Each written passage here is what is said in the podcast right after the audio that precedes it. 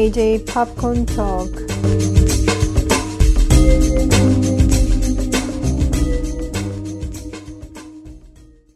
안녕하세요. JJ 팝콘 토크의 제이미입니다. 안녕하세요. 스카입니다. 또 왔네요. 자주 봐요. 응. 끌려왔습니다. 음, 아, 청취자 여러분들한테 새해 인사를 하는 게 먼저인 것 같아요. 음. 새해 복 많이 받으시고요. 올 한 해도 건강하게 보내시고 앞으로도 JJ 팝콘 토크 많이 사랑해 주십시오. 이번 에피소드는 두 개 파트로 나눠서 들려드릴 텐데 2021년에 이제 top 10 영화들하고 가장 재미없었던 worst movie 리스트 다섯 편으로 두 에피소드를 나눠서 진행을 해 보도록 하겠습니다.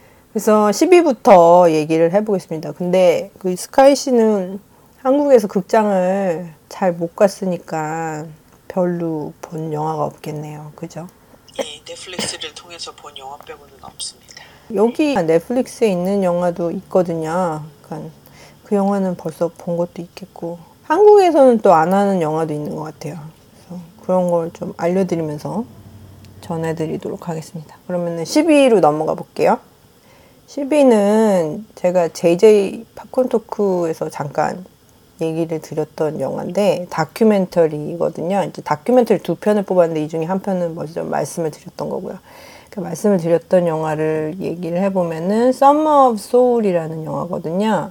아, 이 영화가 여름에 극장에서 개봉을 했었는데 미국에서 잠깐 백신을 사람들이 많이 맞고 이렇게 분위기가 좋아져가지고 극장에도 가기 편해진 시기가 잠깐 있었어요.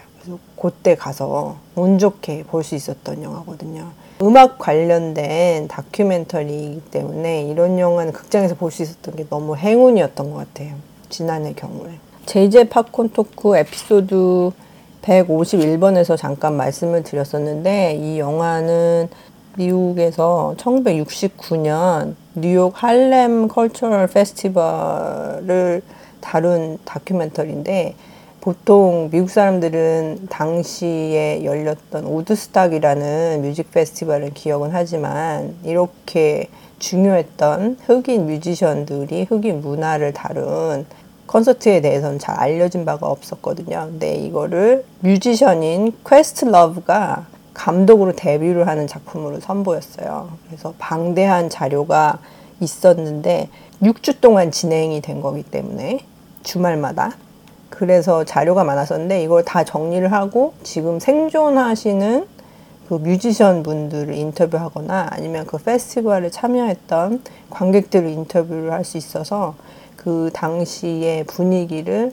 그 자료와 함께 인터뷰로 볼 수 있어서 상당히 좋은 작품이었었던 것 같습니다. 그래서 미국에서는 훌루에서 지금 보실 수 있는데 한국에서도 부산 영화제를 통해서 소개가 된 것 같아요. 그래서 앞으로는 뭐 스트리밍 서비스로 보실 수 있지 않을까 생각이 듭니다. 그리고 같은 10위에 오른 또 다른 작품 역시 음악에 관련된 다큐멘터리인데 제목이 The Sparks Brothers예요. 미국에서는 넷플릭스에서 그냥 보실 수 있는데 한국에서는 넷플릭스에 올라가 있지는 않는 것 같아요. 그래서 접하시기가 조금 힘든 작품인 것 같은데 혹시 모르니까 이제 제목을 기억을 하셨다가 나중에라도 보실 수 있으면 보시면 좋을 것 같아요. 그래서 The Sparks Brothers라는 다큐멘터리는 그 에드가 라이트라는 감독 아시죠? Shaun of the Dead 감독. 아, 음, 네, 알죠. 네. 굉장히 재밌는 감독인데 이 감독이 스팍스라는 그룹의 팬이래요. 그래서 저도 스팍스라는 그룹을 잘 들어본 적이 없었거든요. 근데 이분들이 참 대단하더라고. 이 사람들이 미국에서는 그렇게 인기가 없었는데 유럽 쪽에서 인기가 있었대요. 근데 미국 사람들이야. 근데 이분들이 음악을 굉장히 특이하게 여러 시도를 오래 하신 분들이기 때문에 이 밴드의 영향을 받은 밴드들을 내가 다 좋아하더라고요. 창시자 정도 되는 거죠. 그런 분야에서는. 그래서 예를 들어서 제가 듀란 듀란 좋아하잖아요. 좋아하셨죠. 음, 듀란 듀란도 이 밴드의 영향을 받은 밴드고 그리고 소닉 유스도 있고 이레이저도 있고요. No More도 있고 Depeche Mode도 있고 Friends Ferdinand도 있고 굉장히 다양한 밴드들이 이 스파크스의 영향을 받은 거였죠.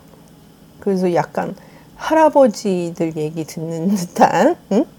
굉장히 쿨한 할아버지들 얘기 듣는 듯한 그런 다큐멘터리인데 이 사람들의 음악 세계도 볼 수 있으면서 이 사람들의 영향을 받고 자란 뮤지션들 지금 유명해진 뮤지션들 뭐 레드 칠리 페퍼에 있는 멤버도 나오고 또 백도 나오고 별별 사람들이 다 나와요. 뭐 배우도 나오고 감독도 나오고 코미디언도 나오고 진짜 유명한 팬들이 많더라고 그, 그 사람들이 다 출연을 해가지고 막 난리가 났어 다들 덕후들 응? 그런 팬심을 너무 잘 보여주는 거예요 이 다큐멘터리를 통해서 인터뷰를 하는데 그게 막 이렇게 뿜뿜 막 뿜어져 나오는 그런 에너지를 느낄 수 있어서 이 영화 보면서 저는 처음 본 그룹이었는데 팬이 돼 버렸습니다. 그 스파크스는 언제 활동하셨던 분들이에요? 지금도 활동하고 있어요. 아 예. 제, 제가 모르는 거군요.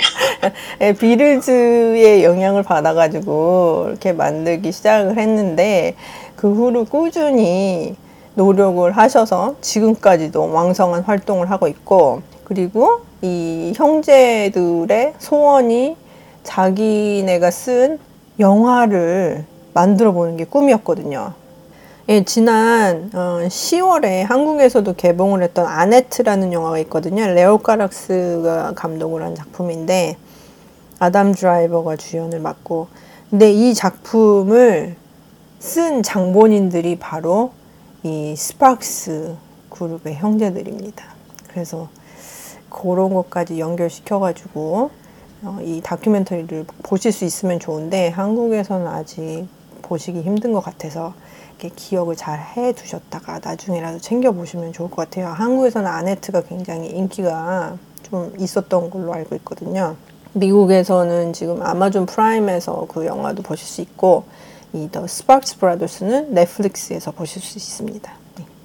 자, 그러면 9위로 넘어가 볼게요. 자, 9위는 제가 늘상 리스트 만들 때 한국 영화가 잘 안 올라오거든요. 근데 맞아요. 왜냐면은 미국에서 사니까 한국 영화를 접하게 될 기회가 그렇게 많지가 않으니까 본 영화 위주로 가게 되잖아요 리스트가 그래서 어, 올라가지 못하는 경우가 있었는데 어, 올해는 9위에 한국 영화가 올라갔습니다. 어, 어떤 영화예요? 이준익 감독의 자산 어보입니다. 이 영화가 8월 달에 뉴욕 에이시안 필름 페스티벌에서 소개가 됐었거든요. 근데 이 영화 참 괜찮더라고요. 이것도 흑백으로 촬영을 한 작품인데 한국에서도 굉장히 반향이 컸던 작품으로 알고 있는데 이 설경구 배우하고 변요한 배우의 연기가 진짜 좋았었고 그리고 영상 자체가 어떤 영화들은 흑백으로 찍은 이유를 잘 모르겠는 그런 영화들이 있어요. 괜히 이제 멋부리려고 그런 것 같다. 막 이런 생각이 드는 영화가 있는데 이 영화는 진짜로 아름답습니다. 아 저는 그 영화를 못 봐서요. 음, 네, 선전만 엄청 보고 음. 자연대로 못 봐서. 음. 한국에서는 이미 그런 스트리밍으로 보실 수 있는 걸로 알고 있으니까 아직 못 보신 분들 있으면 뭐 극장에서 보실 수 있었으면 참 좋았겠지만 그거는 이미 지나갔으니까 어, 집에서라도 안전하게 시청을 하실 수 있으면 좋겠습니다. 이 영화는 진짜 아름답습니다. 예. 저는 그 팬데믹 끝나고 나면 음, 팬데믹 때 나왔었던 영화들을 음, 극장에서 한 번만 더 보여줬으면 좋겠어요. 짧게라도. 음. 근데 한국은 그런 게 되게 자주 있는 것 같아요. 옛날 영화들 중에서 괜찮은 영화를 다시 극장에서 상영하는 경우를 자주 보거든요. 그런 소식을 접하고 그래서 그런 건 진짜 좋은 것 같아요. 왜냐면 미국에서는 거의 없어요. 그런 경우는. 늘상 영화가 쏟아져 나오기 때문에 자리도 없고 필름을 복원을 해가지고 다시 상영을 하면은 모를까. 그것도 영화 좋아하는 그런 사람들이 가서 볼 수 있는 소극장 같은 데에서 볼 수가 있거든요. 그래서 규모 큰 극장에서는 보기가 거의 힘들어요. 그런 점이 좀 안타까운 것 같은데 한국에서는 누군가 그런 식으로 기획을 하면 진짜 좋겠네. 팬데믹 때 우리가 놓친 영화들 우선 영화 제식으로 해도 괜찮을 것 같아. 맞아요. 그러면 너무 가서 볼 것 같아요, 진짜. 음. 자, 그러면은 파리로 넘어가 보겠습니다. 파리는 세인트 모드라는 영화인데 이 영화도 감독 데뷔를 한 로즈 글라스라는 연출가가 감독과 각본을 다 담당을 해서 만든 영화거든요. 근데 데뷔작이라고 생각을 할 수 없을 만큼 너무 잘 만들었어요. 어떤 내용인데요? 모드라는 여자 주인공의 얘기인데 그 주인공이 간호사거든요. 근데 무슨 이유인지 이제 병원에서 일을 하다가 나와서 이제 호스피스에서 이제 근무를 하고 있는데 암에 걸린 전 무용수, 그러니까 안무까지 담당을 했던 유명한 사람을 그러니까 케어를 하게 되는데 그러면서 일어나는 일들이거든요. 근데 막 이렇게 종교와 맞물려 가지고 처음에 봤던 그런 모두의 인상과는 전혀 다른 방향으로 이야기가 점점점 흘러가면서 어디로 튈지 모르는. 그 처음에는? 드라마라고 생각을 했다가 점점 갈수록 어, 스릴러 이랬다가 나중에 호러 막 이러는 거죠. 도대체 종을 잡을 수 없는 그런 영화거든요. 근데 이 영화를 프리뷰를 본 게 한참 됐었어요. 원래는 2019년에 나왔어야지 되는 영화인데 이게 영화제를 돌다가 2020년에 나올 뻔했었는데 팬데믹 때문에 밀려가지고 결국에는 제대로 개봉을 못하고 스트리밍 쪽으로 이제 풀리게 된 작품인데 지금 미국에서는 훌루에서 보실 수 있어요. 근데 아 이 영화 진짜 잘 만들었습니다. 감독도 여자지 그리고 주인공 모두 역할을 맡은 배우도 신인 배우인데 몰피드 클락이라고 어, 진짜 이 광기 어린 연기 너무 잘합니다. 그래서 이 친구도 볼만하고 하여간 여기 나오는 배우들이 다 잘해요. 그리고 영화는 1시간 30분을 넘질 않아요. 영화가 짧다는 생각도 안 들고 진짜 잘 만들었습니다. 근데 새해에 볼만한 영화는 아니에요. 좀 마음을 다잡고 음, 정신 상태가 강인할 때 보시는 것을 권장해 드립니다. 상당히 새해 제일 강하지 않나요? 아니죠. 이게 멘탈이 흔들릴 수가 있기 때문에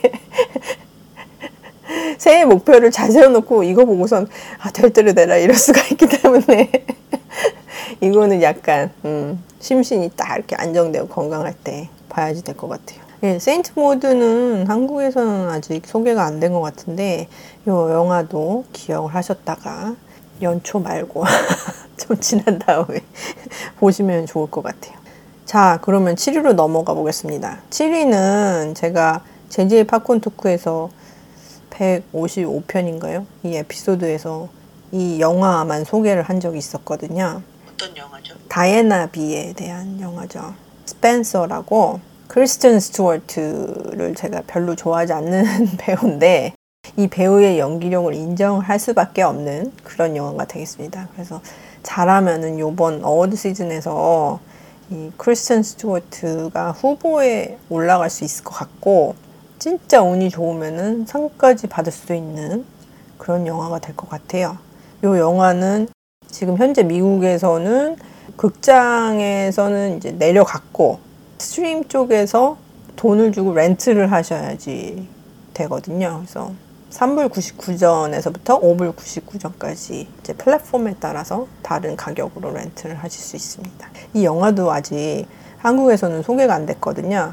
근데 이 작품은 음악 감독을 담당을 한 자니 그린우드라는 음악가가 있는데 레이디오 헤드 그룹의 멤버거든요. 그래서 지금은 음악 감독으로 굉장히 많이 활동을 하고 있는데 이번 시즌에만 나온 영화로도 스펜서도 있고 Power of the Dog도 있고 그리고 Licorice Pizza라고 폴 토마스 앤더슨 감독이 한 영화가 있거든요. 이 영화도 뭐 평론가들 리스트에 다 top 10에 다 오르고 어떨 때는 1위 하는 것도 굉장히 많은데 제 리스트에는 안 들어갔어요.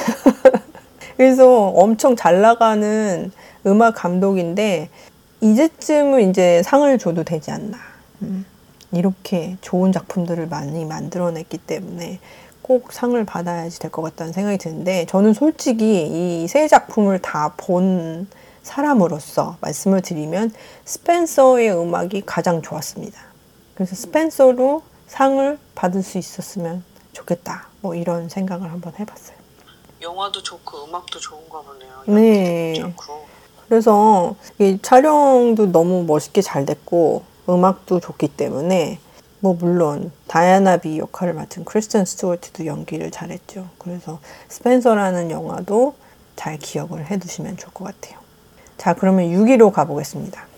6위 작품은 피그입니다. 피그. 피그요? 네, 만화인가요? 아닙니다.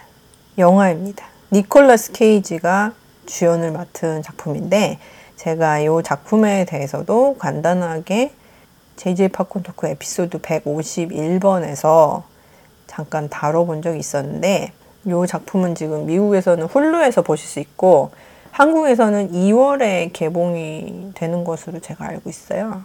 그래서 뭐 근데 지금 코로나 사태가 또 악화되고 있는 중이라서 극장에 가서 보기는 힘드실 수도 있는 것 같은데 이 작품은 뭐 극장에서 보시면 좋겠지만 그래도 뭐 집에서 보시기에도 괜찮은 영화 같으니까 그건 좀 음, 괜찮다는 생각이 드는데 그 에피소드에서도 잠시 얘기를 해드렸지만 그 니콜라스 케이지가 키우던 돼지가 있는데 돼지를 누가 납치를 해요.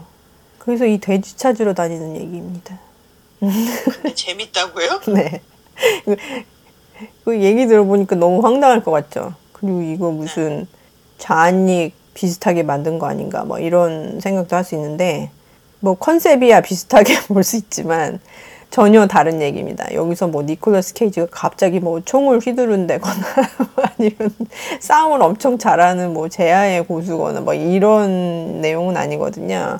그래서 얘기를 자세하게 해드릴 수 없는 게 이게 점점점 이 캐릭터에 대한 레이어가 벗겨지면서 어떤 사람이었던 게 드러나는 그런 내용이기 때문에 모르고 가서 보실수록 재미있게 보실 수 있는 영화예요. 이 영화는 저를 믿으시고 기억을 하셨다가 보시는 게 좋을 것 같아요. 니콜라스 케이지가 한동안 굉장히 이상한 영화들에 많이 나오고 뭐 한동안이 아니죠. 요즘에도 계속 그러는데 일단 나쁘게 보면은 돈 때문에 아무거나 다 하는 것처럼 보일 수도 있지만 또 자세하게 보면은 그동안 안 했던 걸 계속 꾸준히 새로운 거를 추구를 하는 그런 배우라고도 볼 수 있는 것 같거든요. 그래서 아 저는 니콜라스 케이지가 정말 되는 대로 막 찍는 배우라고 생각했지 이렇게 뭘 커리어를 차근차근 쌓아가고 있는 사람이라는 생각을 잘 못했어서 음. 중간에 나온 영화들을 보면 음, 그래서 저도 그런 생각을 한 적이 있었는데 가끔가다 이렇게 괜찮은 걸린단 말이지. 그러니까 가만히 보면은 그냥 일반 배우들이 하지 못하는 그런 이제 위험 요소가 많은 작품들을 용감하게 뛰어들어서 할 수 있는 그런 몇 안 되는 배우 중에 하나인 것 같아요. 그래서 그 중에 대부분은 욕을 바가지로 먹지만 이렇게 피그처럼 가끔가다 하나씩 걸리는 걸작이 있다는 말이죠. 그래서 여러 개를 다작을 하다 보면 또 음. 아무래도 걸리는 게 있겠죠. 음, 그래서 여기에서 같이 출연한 알렉스 울프라는 배우도 있거든요. 이 친구가 어디서 나왔었냐면은 Hereditary 있잖아요. 거기에서 아들로 나온 친구거든요. 아 그리고 그 친구랑 같이 출연을 하는데 둘이서 너무 쿵짝이 잘 맞았대요. 나중에 인터뷰하는 거 보니까. 그래서 지금까지도 엄청 친한 친구로 남아있다고. 그래서 서로에 대해서 칭찬을 하는데 장난이 아니에요. 완전 난리 났어, 난리. 너무 사이가 좋은 거예요. 그러니까 막 선배라고 굉장히 막 이렇게 으스대고 막 이러는 사람이 아닌 것 같아요. 굉장히 영화에 관심이 많고 신인 배우들한테도 굉장히 너그럽게 잘 대해주고 그런 선배인 것 같아서 이 사람으로서도 다시 보게 된 그런 작품이 되겠습니다. 네.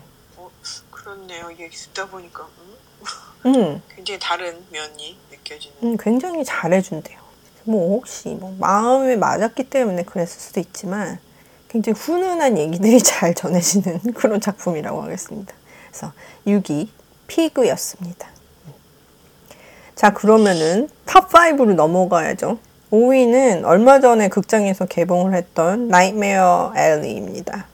이 작품은 기예르모 델 토로 감독이 수곡 연출까지 한 작품인데 제이미 씨가 굉장히 좋아하는 감독님 아니십니까? 네, 전 원래 이 감독의 영화를 좋아했지만 또 인터뷰하면서 한 세 번인가를 가까이서 보면서 대화를 나눠봤었거든요. 너무너무 좋아. 좋은 사람? 음, 진짜로 영화 얘기를 하면 눈이 반짝반짝 빛나는 사람들 있잖아요. 그런 사람이고 진짜 너그러운 것 같아요. 그러니까 프레스 투어를 하면은 같은 질문을 몇 주 동안 계속 반복을 하면서 하루에 수십 번씩 인터뷰를 해야지 되기 때문에 질리는 경우가 많거든요. 그래서 행동 거지가 별로 좋지 않은 사람들이 가끔 나와요. 감독이고 배우 간에. 근데 기엘모 델토로 감독은 언제 봐도 늘 에너지가 넘쳐. 영화 얘기할 때 진짜 에너지 넘치고 이 작품에 대한 사랑이 그냥 눈으로만도 다 느껴지는 그런 사람이기 때문에 영화가 그렇게 잘 되지 않았어도 늘 저 나름대로 만족을 하고 그랬었는데 이 Nightmare Alley 경우에는 진짜 저는 재밌게 봤었는데 이쪽 미국 쪽의 평론가들한테는 별로 그렇게 좋은 평을 받지는 못했어요. 특히 좋은 평을 받지 못했던 게 브래들리 쿠퍼가 주인공으로 나왔는데 컨셉상 브래들리 쿠퍼가 연기를 할 만한 그런 배역은 아니었어요. 왜냐하면은 좀 어린 20대 정도의 배우가 연기를 했어야지 맞는 그런 역할이었었거든요. 근데 브래들리 쿠퍼는 이제 40대니까 극 중에서도 다른 캐릭터가 hey kid 이러면서 부르는 그런 게 이제 나오는데 브래들리 쿠퍼를 hey kid라고 부른다고요? 그러니까요. 사람들이 거기서 다 기겁을 하는 거지. 그래서 저도 그 부분을 보면서 막, 그건 아닌데 막 이러면서 봤었는데 상대가 70이나 80 정도 되시는 분이었나요? 뭐 나이가 분명 브래들리 쿠퍼보다 많긴 했지만 캐스팅에서 그 초반에 다른 배우를 써도 괜찮았다는 생각이 들긴 하지만 근데 그런 거를 논하기에는 이 전체적인 이 production design이나 아니면은 캐스팅이나 연기 면에서 너무 괜찮았었거든요. 이 Nightmare Alley라는 영화는 1947년에 발표가 된 원작 그 영화가 있거든요. 그래서 그 영화는 지금 유튜브에서도 보실 수 있는데 그러니까 그 영화를 참조하기보다는 원작 소설을 많이 참조를 해가지고 만든 작품이라고 보면 되겠는데 훨씬 더 그 캐스팅 면에서나 아니면은 작품성 면에서 이 작품이 월등하다고 생각이 들고 그리고 예전에 그 카니발이 미국의 곳곳을 다니면서 이제 공연을 하고 그럴 때 배경을 한 거거든요. 그래서 거기에서 이제 브래들리 쿠퍼가 나름대로의 skill을 배우면서 나중에 독립돼서 나와서 음, 살게 되는 그런 내용까지 이어지거든요. 근데 그런 얘기를 보여주면서 굉장히 그 당시의 색감 같은 거를 잘 묘사를 했고, 그리고 카니발에서 볼 수 있는 이 다양한 사람들 있잖아요. 성격 강한 그런 캐릭터들을 저희가 다 알고 있는 그런 유명 배우들이 연기를 해요. 예를 들어서 이제 토니 콜렛도 있고 윌럼 데포도 있고 론 펄먼도 있거든요. 론 펄먼이 누구냐면은 헬보이 아시죠? 네. 헬보이 아저씨. 아 빨간 칠하고 나시는 음, 네. 음. 그렇게 굉장히 다양한 배우들이 많이 출연을 하는데 이 배우들이 잠깐 나오지만 굉장히 임팩트 있고 이 cast들이 다 영화 속에 잘 스며들어서 전혀 이상하게 생각이 안 들어요. 그러니까 어떤 영화들은 너무 유명한 배우들 많이 나오면은 그 배우들 쳐다보느라고 얘기 진행하는 거 이렇게 다 까먹고 막 이러는 경우가 있는데 이 영화는 그런 점 전혀 없이 smooth하게 처음부터 끝까지 다 나가는 것 같고 그리고 이 캐릭터의 변화도 처음부터 보여주긴 하는데 아 이렇게까지 변할 수 있구나 이런 걸 나중에 조금 놀랄 수 있는 그런 부분도 있어요. 물론 처음부터 다 예상이 됐다 뭐 이렇게 얘기를 하는 평론가들도 있기는 했어요. 근데 저는 뭐 그럼 그래 니 잘났어 막 이런 식으로 댓글을 해주고 싶거든요. 저는 너무 재밌게 봤었기 때문에 반전이 예상이 전혀 안 되는 건 아니었지만 아 그 정도로까지 막 이렇게 생각이 됐기 때문에 저는 정말 재미있게 봤습니다. 그리고 기회가 되면은 극장에서 한 번 더 보고 싶은데 이거 이 코로나 사태가 점점 안 좋아지기 때문에 저는 아직까지 스파이더맨도 못 봤어요. 여기서는 엄청 장사가 잘 되고 있거든요. 그래서 한국도 마찬가지. 음. 근데 제가 이미 말씀드린 것처럼 미국에서는 뉴욕 경우에는 다 백신을 맞은 사람인지 확인을 하고 들여보내기 때문에 조금 괜찮고 안에 들어가서도 마스크를 하고 있어야 되거든요. 근데 다른 곳은 전혀 그런 게 없어요. 그래서 그냥 백신 맞은 사람들 제외하고는 마스크를 착용을 하는 게 좋을 것 같다. 이렇게 제안을 하는 정도거든요. 누가 마스크 하겠어, 그러면. 하기 싫은 사람은 안 하겠지. 근데 대부분 안 하는 사람들이 다른 사람 생각 안 하는 백신 안 맞은 사람의 경우가 많거든요. 근데 그런 사람들이 꽉꽉 매운 매진된 극장에서 스파이더맨을 본다는 생각만 해도 이렇게 막 어, 진짜 위험하겠다 막 이런 느낌이 들기 때문에 아직까지도 스파이더맨을 못 보고 있답니다. 음. 그래서 그 스포일러 안 들으려고 피해 다니는 게 굉장히 힘들어요. 모두 다 지뢰밭이야. 음. 서로 막 분석하는 게 너무 많기 때문에 그렇습니다. 근데 나이메어 앨리 얘기하다 이렇게 됐죠. 그래서 나이메어 앨리는 극장에서 보면 진짜 이 화면이 아름답기 때문에 정말 재미있게 볼 수 있는데 극장에 아직 걸려 있기는 한데 한 2, 3주 안으로 없어질 것 같아요. 그래서 그러면 다시는 극장에서 보기 힘든 작품이라서 좀 안타깝긴 합니다. 음. 한국에서도 상영을 한, 할까요? 기엘모 델 토로 감독이니까 하진 않을까 싶긴 한데. 아마 하겠죠. 근데 진짜 이 작품은 나오는 배우들만 봐도 꼭 보고 싶은 영화가 될 것 같아요. 그러니까 이름은 몰라도 얼굴은 아는 배우들이 완전 짝 깔려 있거든요. 근데 다들 잘합니다. 자, 그리고 기엘모 델토로 감독의 작품 세계를 잘 보여주는 그런 영화이기 때문에 극장에서 보실 수 있는 기회가 있으면 보면 좋은데 일단 건강이 우선이기 때문에 조심해서 보시면 좋을 것 같아요. 자, 그러면 4위로 넘어가 보겠습니다. 4위는 JJ 팝콘 토크 149번이죠. 거기서 다뤘던 In the Heights입니다. 그래서 뮤지컬 영화 말씀하신 네네. 거죠? 이 영화도 이제 HBO Max에서 스트리밍하고 그리고 이제 극장에서 개봉을 동시에 한 작품 중에 하나거든요. 그래서 저 같은 경우에도 극장보다는 안전한 집에서 보기를 원해서 HBO Max로 봤는데 어, 너무 재밌는 거예요. 그래서 진짜 극장을 가고 싶었는데 그때도 그렇게 상태가 좋은 건 아니었기 때문에 극장에는 못 가고 그랬던 것이 조금 안타깝긴 한데 올해 뮤지컬 영화가 몇 개가 나왔어요. 뭐 틱틱 붐이라든지 아니면 웨스트사이드 스토리라든지 뭐 이런 작품들이 있었는데 그런 작품들도 다 괜찮긴 했지만 인더 하이츠가 저는 정말 좋았다고 생각이 듭니다. 그래서 Crazy Rich Asians를 감독을 했던 존 M. 추가 연출을 맡았거든요. 이 작품. 근데 솔직히 말해서 Crazy Rich Asians는 그렇게 작품성이 좋은 영화는 아니잖아요.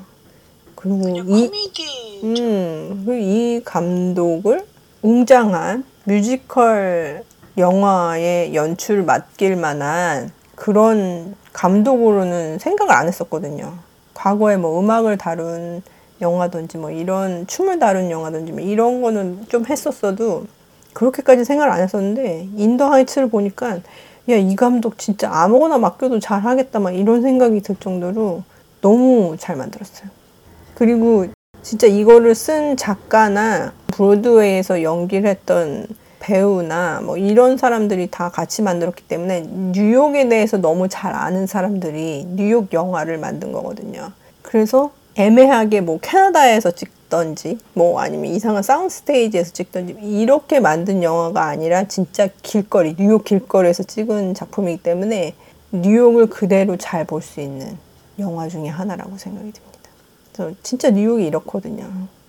뭐 어디 섹스앤더 시리처럼 늘상 뭐 잘 사는 백인 여자들이나 어? 수트 입고 다니는 백인 남자들 이런 사람들이 있는 데가 아니라 뉴욕은 진짜 걸어 다니다 보면 별별 사람이 다 있는 데잖아요. 그래서 그런 공간을 진짜 잘 살린 그런 작품이라고 생각하고 그리고 린 마뉴엘 미란다가 이 작품을 썼거든요. 그리고 자기가 주인공 역할을 브로드웨이에서는 연기를 했었어요. 근데 지금은 그 나이 또래가 아니니까 여기서는 주인공을 안 맡고 잠깐 출연을 하는 정도로 했었는데 이 사람 역량도 제가 그렇게 좋게 생각은 안 했었거든요. 근데 In the Heights를 보면서 아 사람들이 이래서 칭찬을 하는구나 이걸 이제 동의를 하게 된 거지. 그러니까 능력을 인정을 해주겠습니다. 그리고 이 사람이 감독 데뷔도 했어요. 아까 얘기를 했던 Tick, Tick... Boom이라는 작품이 넷플릭스에 올라와 있거든요. 그래서 한국에서도 볼 수 있는데 그 영화로 감독 데뷔를 했습니다. 그래서 그것도 한번 보면 괜찮을 것 같아요. 그 영화도 괜찮거든요. 근데 In the Heights는 꼭 보시길 바랍니다. 자, 그리고 3위로 넘어가 보겠습니다. 3위는 뉴욕 Film Festival 작품들 소개를 할 때 제가 얘기를 했었던 영화 중에 하나인데 JJ 팝콘토크 150번째 에피소드를 확인을 해주시면 좋을 것 같아요. 자, 3위는 플리입니다. 한국 제목으로는 나의 집은 어디인가 는 굉장히 작품인데 다른 제목이네요. 음, 그래도 에센스는 잘 잡은 것 같아요. 한국 제목이. 가끔가다 뜬금없는 그런 제목을 만드는 경우도 있지만 어떨 때는 영어 제목보다 훨씬 좋을 때가 있는데 이 제목도 괜찮은 것 같아요. 이 작품은 제가 그때도 말씀드렸지만 다큐멘터리인데 애니메이션을 만들었어요. 그래서 어, 굿해요. 그러려면 뭐하러 다큐멘터리를 하나? 막 이런 생각을 했거든요. 근데 이 내용을 알게 되면 애니메이션이 아니고는 표현하기 힘들었던 작품이라고 생각이 들더라고요. 그래서 일단 보시면 왜 애니메이션이라는 그런 장르를 선택을 했는지 그걸 이해를 하실 수 있을 것 같아요. 그래서 덴마크로 망명을 한 아프가니스탄 출신의 30대 중반이 된 한 학자의 얘기인데 그러니까 아프가니스탄에서 어떻게 탈출하게 됐었는지에 대한 얘기를 누구한테도 제대로 얘기를 한 적이 없었어요. 그래서 그런 얘기를 이 다큐멘터리를 찍기에 응하면서 얘기를 털어놓기 시작을 하는데 이게 왜 그동안에 그렇게 사람들한테 얘기를 안 했었는지 그런 이유가 다 나오거든요. 이 작품 안에서. 그래서 그걸 보면서 이, 이렇게 애니메이션이라는 도구를 사용할 수밖에 없었겠구나 이런 것도 생각을 하게 되고 얘기 자체가 너무 드라마틱한 그런 그런 상황들이 많기 때문에 이런 거는 자료로 남길 수 있는 게 하나도 없었잖아요.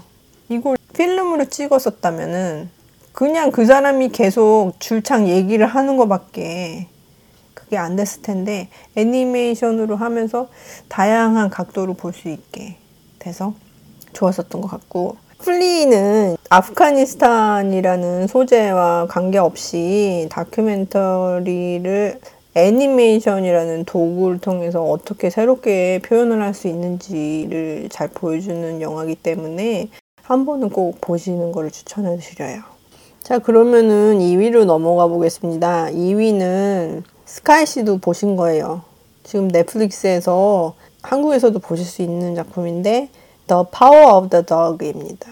그게 2위예요? 네. 와우. 스카이 씨보다는 제가 더 재미있게 본 것 같아요. 이 작품은. 그죠? 맞습니다. 예, 본 영화 중에 재밌었긴 했지만 예, 저는 2위일 거라는 생각까지는 못했어요. 음, 저도 처음에 봤을 때는 잘 만들기는 했지만 주인공을 맡은 베네딕 컴버배치가 역할에 잘 안 어울린다고 생각을 해서 그것 때문에 조금 완전한 몰입이 되지 않았던 작품이라고 생각을 했거든요. 근데 이상하게 보고 난 다음부터 지금까지 이 영화가 머릿속에서 떠나지를 않는 거예요. 그래서 가만히 생각을 해봤어요. 그랬더니 이 영화가 레이어가 너무 많은 거야. 한 겹 한 겹 벗길수록 이 캐릭터의 내면이 다시 보인다고나 할까요?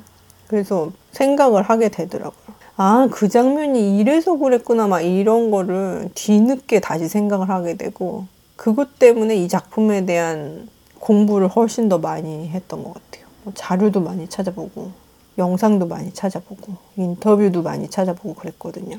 그러니까 작품 완성도 면에서는 솔직히 이렇게 높은 랭킹에 올라가면은 좀 무리가 있는 작품이라고도 할 수 있는데, 머릿속에서 오래 남는 작품이 뭔가 생각을 했을 때는 이 영화였었거든요. 그래서 2위에 올라가게 됐습니다. 지금 평론가들이 굉장히 호평을 해주는 영화예요. 제인 캠피언이라는 감독이 오래간만에 내놓은 feature film이기 때문에 그래서 평을 되게 잘 받고 있는데 그런 걸 떠나서 캐스팅도 되게 잘 됐고 여기선 촬영 감독을 맡은 아리 웨그너라는 여성 카메라 감독이 있거든요. 근데 이 사람이 어, 지난해 개봉됐던 졸라라는 영화도 촬영을 맡았었던 굉장히 영향력 있는 촬영 감독인데 극 중에서는 몬태나를 배경으로 했지만 촬영은 뉴질랜드에서 했거든요. 근데 촬영 자체가 섬세함이 잘 묻어나는 화면들로 차 있어요. 제인 캠피언 감독은 예전에 피아노라는 작품으로도 한국에 굉장히 잘 알려졌던 작품인데 이 감독의 영화들을 보면은 세심한 부분에 신경을 많이 쓰는 그런 장면들이 많거든요. 근데 역시 Power of the Dog에서도 그런 장면들을 여기저기서 찾아볼 수 있어서 좋았었고 저는 처음에는 뉴욕 필름 페스티벌에서 봤기 때문에 큰 화면으로 볼 수 있었거든요.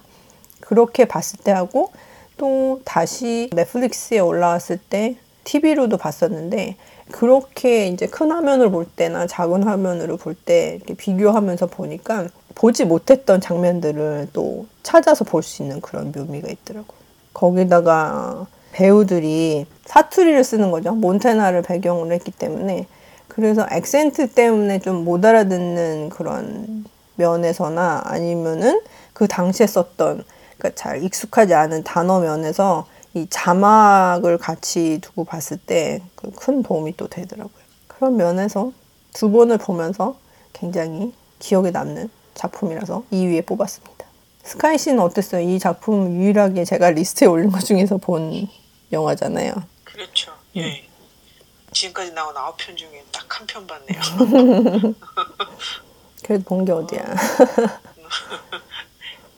재밌었어요. 재밌었는데 뭐 예, 제가 뭐 순위를 매기는 사람은 아니지만 음, 재밌었는데 사실 뭐를 얘기를 하려고 그러는 건지 정확하게 제가 파악을 못했나라는 생각이 살짝 드는. 음, 근데 아까 말씀하셨던 것처럼 그 보고 나서 계속 장면이나 그런 배우들의 표정이나 이런 것들이 계속 기억이 나는 영화 중에 하나였던 건 확실한 것 같아요. 음. 그래서 아까 말씀하신 것처럼 레이어가 많다고 그랬으니까 어, 한한 번 더 봐야 될까? 조금 더 알아보고 볼까라는 생각이 지금 드네요. 음. 듣다 보니까. 저는 솔직히 이 영화를 두 번 봤다 그랬잖아요. 근데 첫 번째 봤을 때는 영화를 전체적인 면에서 봤던 것 같고 두 번째 봤을 때는 베네딕트 컴버배치가 맡은 필이라는 캐릭터를 중심으로 본 것 같아요. 근데 보고 나서 생각이 드는 게 뭐냐면은 코디 스밋 맥피라는 그 피터 역할을 맡은 아역 배우 출신의 배우가 있잖아요. 요 캐릭터를 중심으로 한번 더 봐야지 될 것 같다는 생각이 또 들더라고요. 그래서 그 캐릭터의 관점에서 영화를 다시 볼 때 영화가 또 다르게 보일 수 있는 그런 매력이 있는 작품이라고 생각이 들어요.